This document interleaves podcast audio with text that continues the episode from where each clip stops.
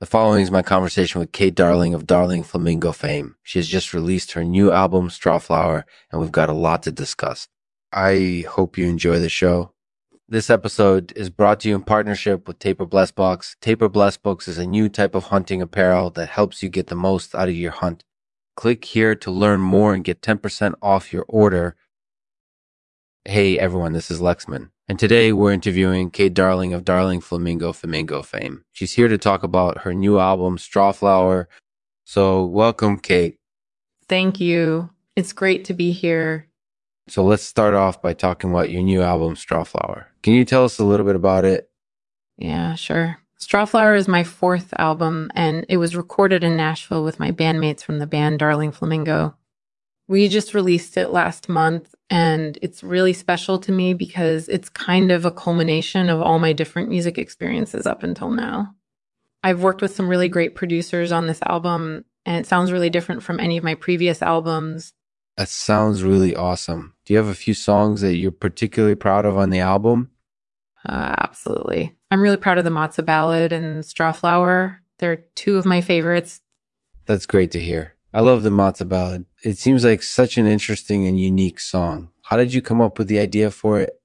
Well, the inspiration for it came from a real life event. I was at a matzo ball game with some friends, and during the game, one of the balls got stuck in the chandelier overhead. We were all trying to get it down, and eventually we were able to get it down, but it, it broke in half as we were bringing it down. As soon as we dropped it, everyone started singing the matzo ballad because we knew the song from watching the Omen movie. It was just a fun little coincidence that inspired the song. Uh, that's hilarious. It's definitely an interesting song, and I can imagine that fans of your previous albums will love it too. Mm-hmm. Do you have any other favorite songs on the album? Absolutely. I really love Baker Street and the Great Pumpkin song. They're both really beautiful ballads.